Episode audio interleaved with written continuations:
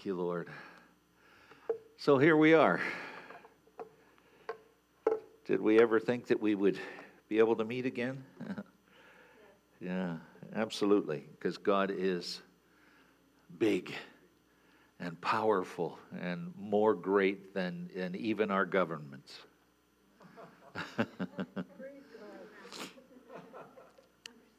we sometimes forget th- those things and and uh,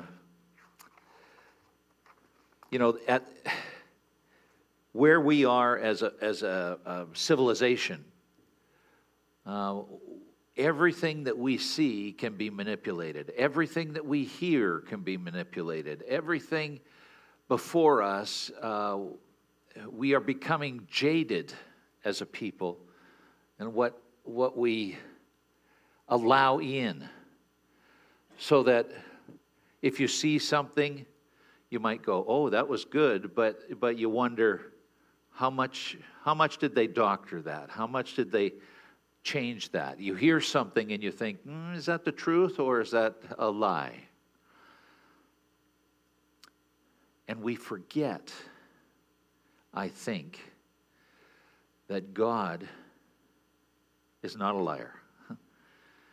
God is not a manipulator. God is one who uh, we can trust and who is bigger and more mighty than we could imagine. Uh, Amanda sang, uh, led us in, uh, My God is so big, so strong, and you know. he, she led us in that uh, the song that said that he is powerful and Donna, when, when she read uh, this morning, was talking about the awe of God. And, and that's the very thing I want to talk about this morning. Something that we, we kind of lose in the midst of all of this stuff. You know, we get, we get hunkered down, and, and the amazing things that are about us don't seem so amazing anymore and how we need to keep our hearts open. It's not another, you need to do this sort of thing. It's, it's, um, it's just what, who He is and how we can be awestruck by Him. I want to read from Psalm 29. I'm going to read the whole psalm. Ascribe to the Lord, O heavenly beings, ascribe to the Lord glory and strength. Ascribe to the Lord the glory due his name. Remember singing about his name? Worship the Lord in the splendor of holiness. The voice of the Lord is over the waters, Ron. The glory or the God of glory thunders. The Lord over many waters. The voice of the Lord is powerful. The voice of the Lord is full of majesty. The voice of the Lord breaks the cedars. The Lord breaks the cedars of Lebanon. He makes Lebanon to skip like a calf, and Sirion like a, uh, like a young wild ox. The voice of the Lord flashes forth flames of fire. The voice of the Lord shakes the wilderness. The Lord shakes the wilderness of Kadesh. The voice of the Lord makes the deer give birth and strips the forest bare. And in his temple all cry, Glory. The Lord sits enthroned over the flood. The Lord sits enthroned as king forever. May the Lord give strength to his people. May the Lord bless his people with peace. May the Lord bless you, his people with peace. His voice, many times over the last year and a half, we've spoken about His voice and how we hear His voice and how we attune ourselves to His voice. But His voice, His voice is more than what we have been attuning ourselves to because we've been listening for that still small voice. But His voice also breaks the cedars. like, whoa. yeah. He is awesome. So we, we get in our way uh, and, and we start to think that the world works in a certain way. You know, that up to the 16th century, we had an understanding as a people, science would tell us that the earth was the center of the universe and that the sun and moon and stars all revolved around the earth. you probably learned that in, in, uh, in elementary school. but in the 16th century, we had some, some scientists, uh, Copernicus and Galileo and, and uh, uh Kepler, who, who felt that they understood that the earth wasn't the center, but of our universe, of what we were looking at, the sun was actually the center and the earth went around it. And that, what a change that was. Many people from that time died refusing to accept that the earth was not the center of the universe. but science moved people on. It was a paradigm shift for people. And I want to, the definition for paradigm is a distinct set of concepts and practices that define a scientific discipline at any particular period of time. A paradigm shift is when established theories collapse and new ideas and understandings take their place. So we have a way of looking at whatever we're looking at. We have, we have this grid that we see the world through. But when God shows up, He challenges our paradigms. He challenges what we are, are seeing, what we are believing. Will we actually believe something else? And I have this sense that God is about to do that, to challenge our paradigms. That he's, he's about to move in a way that, that is going to take us out of our way of thinking. So, as an example of that, you might think, uh, well, I know that God heals, and, but we just don't see it very often. Well, what if every time you spoke, God healed? He's capable of that. He's capable of every time you lay hands on somebody, they get well. Would that change your way of looking at, at life? Would that, would that challenge your paradigm? That this God is so big and so strong and so mighty that there's nothing my God cannot do. Can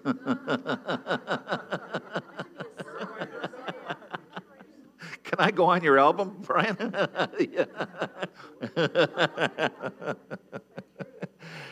it's, it, it is so, so, so awesome. Here we.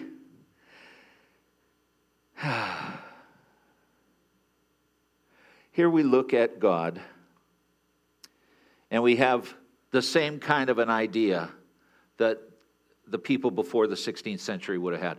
We have an understanding of how God works. We have to. We are all theologians of one sense or another. Anytime you have an idea about God, you become a theologian. Whether you're a correct theologian or a deep theologian are entirely different things. Whether you're an academic theologian, we are all theologians because we all have theories about how God works. And, and I think he's going to be challenging some of those stuck in the mud kind of kind of theories that we've had about him.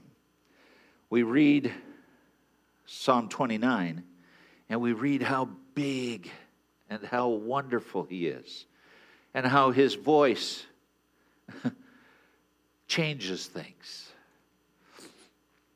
His voice holds the universe together. He is so, so amazing. Huh. Forget where I'm going. I just get lost in Him for just a minute there. Sorry. so, what emotion is it that would allow us to actually move from the way that we're thinking? There, there is an emotion that, that opens us up for God to move in our hearts, or for us, it doesn't even have to be God, but it usually is, that, that we could change the way we think. That emotion is awe, A W E. We have, we have a, a, a saying that I think is overworked and under descriptive. It is that God is awesome. God is awesome. It's because we don't have a bigger word to say about him. we don't have something that, that could fit him into. so, so awesome becomes the word that describes our God. But when we feel awe, things change. Years ago, uh, Christine and I were taking her nephew uh, uh, on a trip to Vancouver Island, and we, we stopped off at Cathedral Grove, just past Parksville, Qualicum there. Um, and in Cathedral Grove, there are first growth cedars and spruce. And, and many of them are over 200 feet tall. Now, this young man had come from Ontario, uh, and, and he was a talker. we, the whole way over there, it was like he was talking the whole, whole time. He filled the, the, the car with his sound. But we got out of the car, and he looked up, and he was absolutely silent. He just kept looking up and up and up and up again. And he was in total awe. There was nothing he could say at that moment. He was, he was open to his life having changed. He understood that things could grow that big, that mighty. I remember that feeling when my parents, when I was you know, back in 1966, we took a, a road trip down to California, and we stopped at the redwoods. And there the trees are two and three hundred feet tall. And I remember looking up and thinking, how did they get that big? It's just, it just, it stops you in your tracks. And you feel awe. And God doesn't have any issue with two or three hundred foot trees. They're just His creation. We are in awe when we see something like that, and it, it changes our paradigm. It changes the way we look at things. Awe is also spiritual and emotional. It's an experience of vastness and the need for a mental accommodation of the vastness. Right? So we have no we have no category to put something like that in.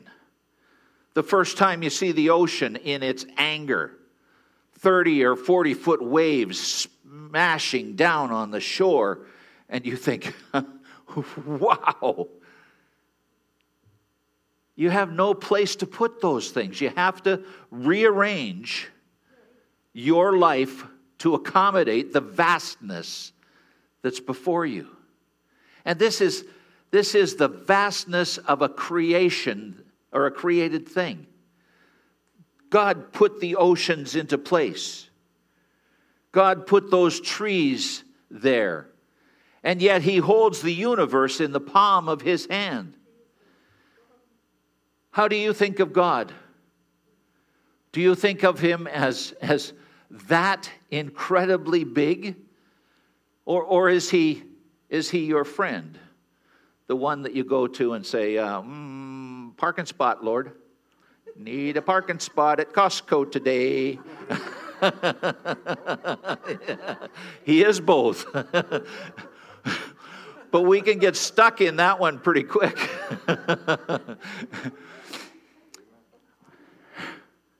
Sometimes I'm in awe at, at Costco at how big their parking lot is, and when God doesn't give me a parking spot, I have to park on the far side. I'm in awe, God. he is both.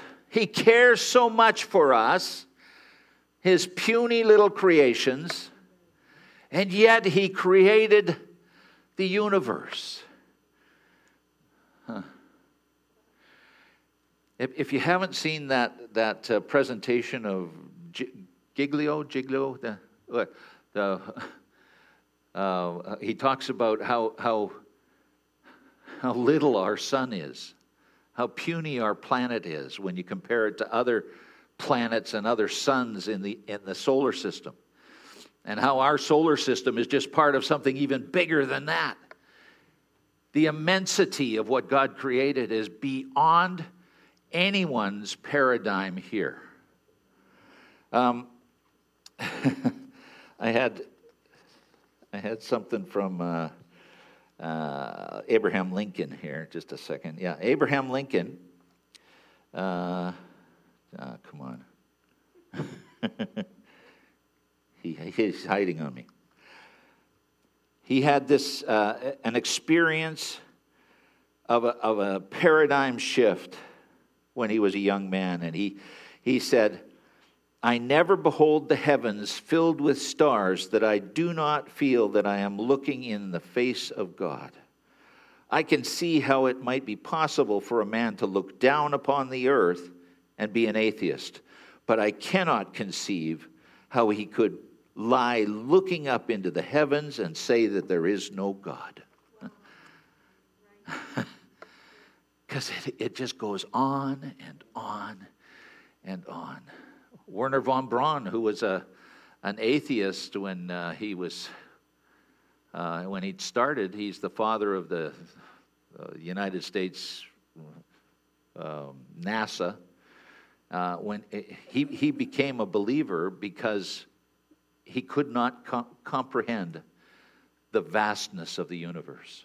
He had nothing to put it in its place. He had no way of dealing with that. He's a scientist and, and uh, an amazing man. But he had to believe in God because it was just too big. Too big and too amazing and too well put together for it not to have intelligent thought behind it.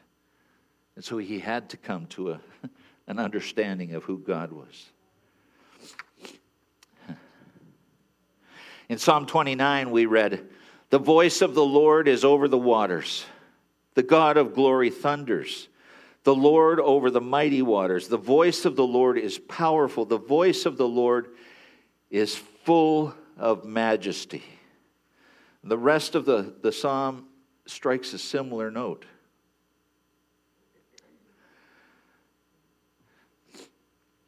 When you read about awe, you understand that we need to have a sense of the awe of God in order to, to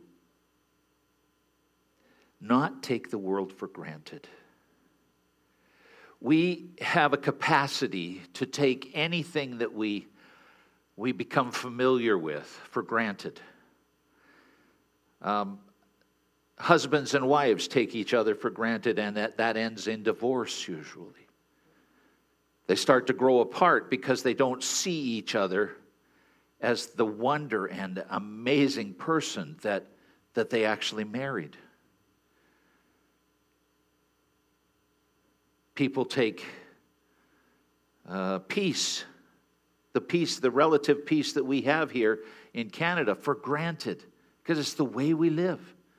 But it so quickly could be gone, devolved into something that the United States has, has gone through. Some of their, their cities, like Portland and Chicago and Detroit, have gone through terrible turmoil um, with people doing things that they sh- should not be doing. But, but we take it for granted because we live in this place of peace. Being open to a sense of awe allows us to, to let God move through our, our beings, to be open to the things that He's doing. Because, because so often today I talk to people and I'll tell them a biblical truth, a, a nugget that will change their lives. And the common response is, Oh, yeah, I know that. They're taking it for granted and not hearing what's, what's actually there. This could change your life for the better. But because you've heard it before and it becomes, it's become a religious knowledge to you, you're, you're unwilling to receive it with the awe of God's inspired word. His word can change you in a heartbeat. And yet, and yet, because we are familiar with it, oh yeah, I've heard that preached many times. You know? Well, let it into your heart where it will actually change you. We, we get to the place where we, we are so jaded in, in all that we understand. And I mean, some of you are really smart, especially you at home.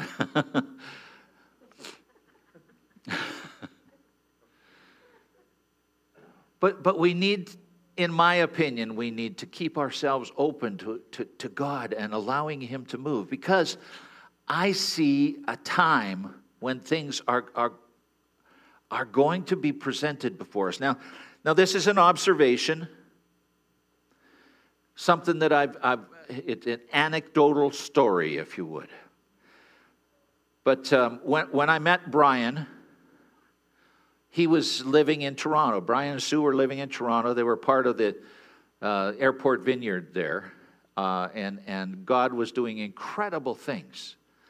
And I went to a meeting uh, on uh, Dixon Road, a little their little place they they had there. I think they had two units of a warehouse, and and uh, the worship went on, and then and then God started moving in the room, and things were happening, and people were laughing, and people were crying, and and people were falling on the floor, and I was standing beside a guy that I had gotten to know just before the the meeting, and this guy said, I don't know what this is all about. I came to check it out, but I don't think that anything is going to be happening here, you know?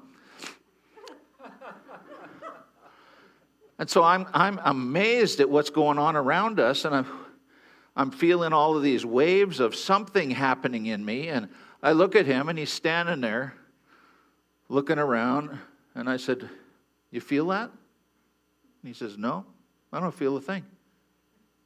I don't understand what these people are doing. And I said, What do you mean? God's, God's moving in the room. And I started to laugh. And he started to make fun of me. like, are, are you putting this on? He said. Like, are you, do you, do you so desperately want to be like them? And I said, No, I, it's God. And he said, This is not God. This is not God. Now, who are we? Yeah, God got him eventually.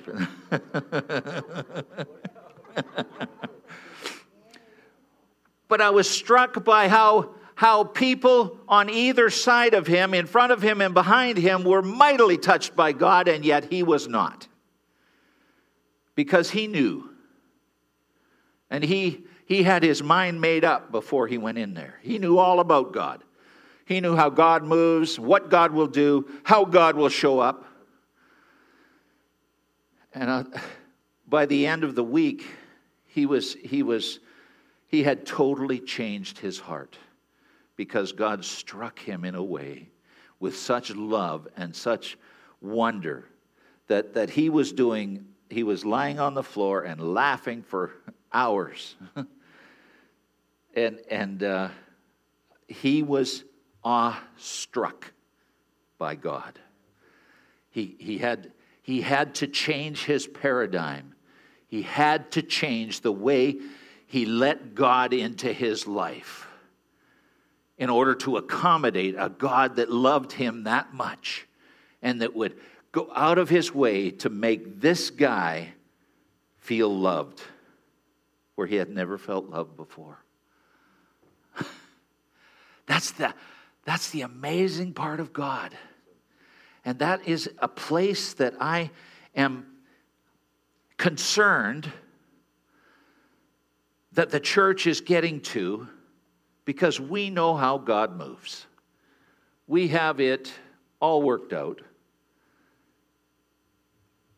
And I, I have yet to find a box that I can put God in that He will stay in. He hops out all the time. He's not like a cat. you put a box out, cat will jump into it. but God just is breaking out of boxes that we put him into all the time. He finds a way to challenge our understanding of who he is and, and the enormity of his great love for us. Hmm. I, I uh, when I was in grade 12, we, we hiked up uh, Black, Blackcomb Mountain. No, Black Tusk. I lied.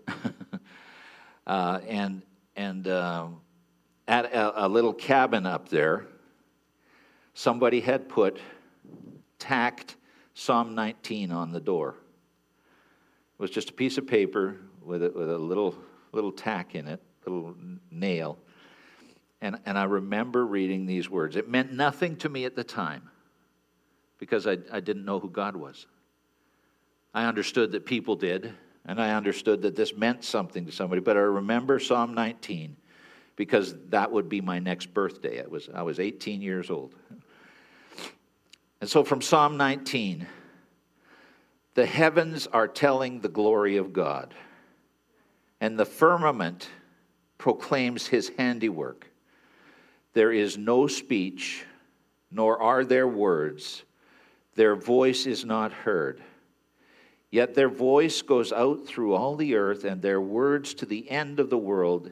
In the heavens he has sent, set a tent for the sun, which comes out like a bridegroom from his wedding canopy, and like a strong man runs its course with joy.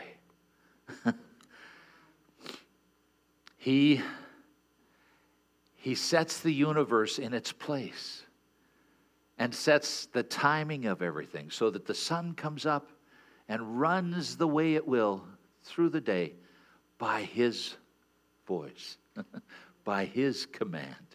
He has put it all in place, way bigger than I could imagine, way bigger than I ever thought I would, I would want to imagine when I was that age.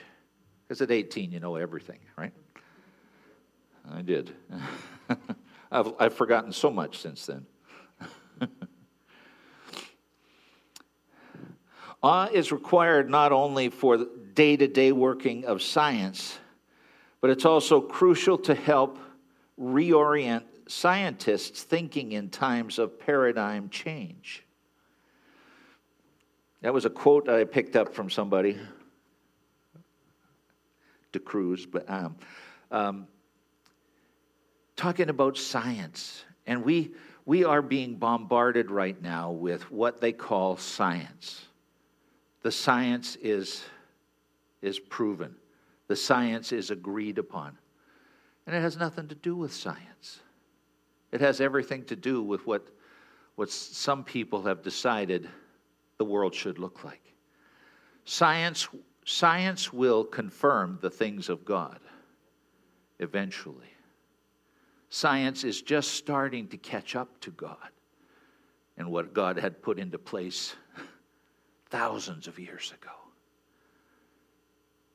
Science has to have a place of awe when God starts to move so that they can change their paradigm. And, and we're going to be seeing God moving in a way that will challenge science.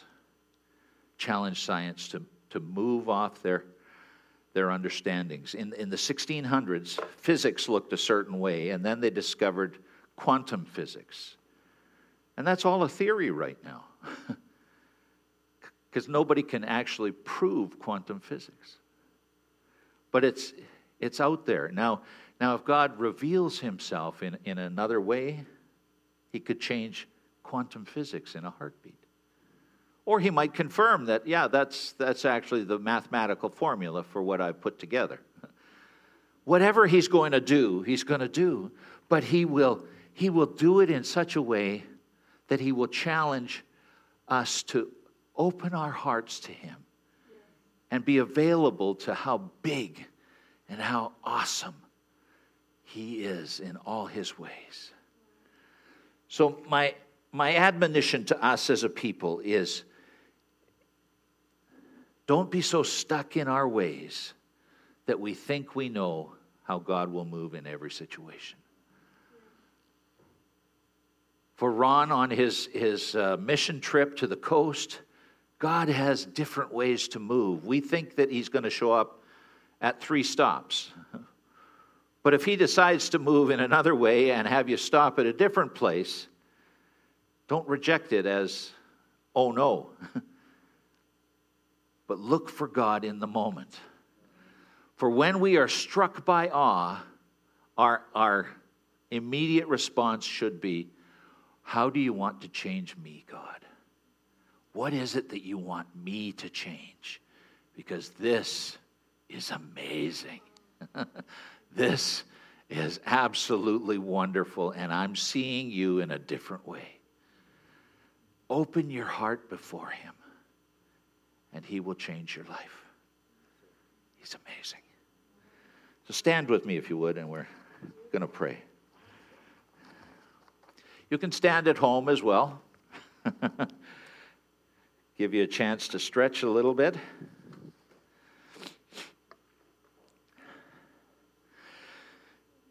Ah, Lord, your word is so full of majesty.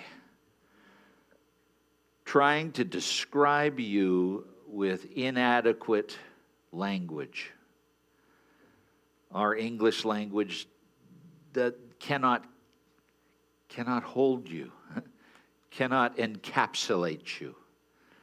For you're bigger than, than any of the words or any of the descriptors that we can, we can use. Anything that we try to describe you with is somehow insufficient. And when we come into your presence in heaven, oh God, we're going to be awestruck. As Isaiah, who was in your presence, said, I am a man of unclean lips. How many times we we have spoken things that we thought we knew, but when we come into your presence, we do not have words sufficient for you. Thank you, God, for reminding us of your wonder, reminding us of your majesty, reminding us of your power, O oh God. We take it for granted because you don't seem to be moving powerfully in our midst right now. But that is not to stop you from anything that you're doing. You will be about your business. And when you begin to move, oh God, help us as your people recognize that you are moving in love and wonder, no matter how big it is or how small it is. Because you can change everything with a whisper and yet sometimes you come with a shout. You are amazing. I pray that each one here and each one at home will have an understanding somehow of what it is to be awestruck by you, awestruck by your presence, and get to know you in a way that, that takes our breath away and leaves us having to change the way we look at everything because we've met you. You are awesome, Lord. Thank you, Jesus. Bless each one, we pray now. In your lovely name. Amen.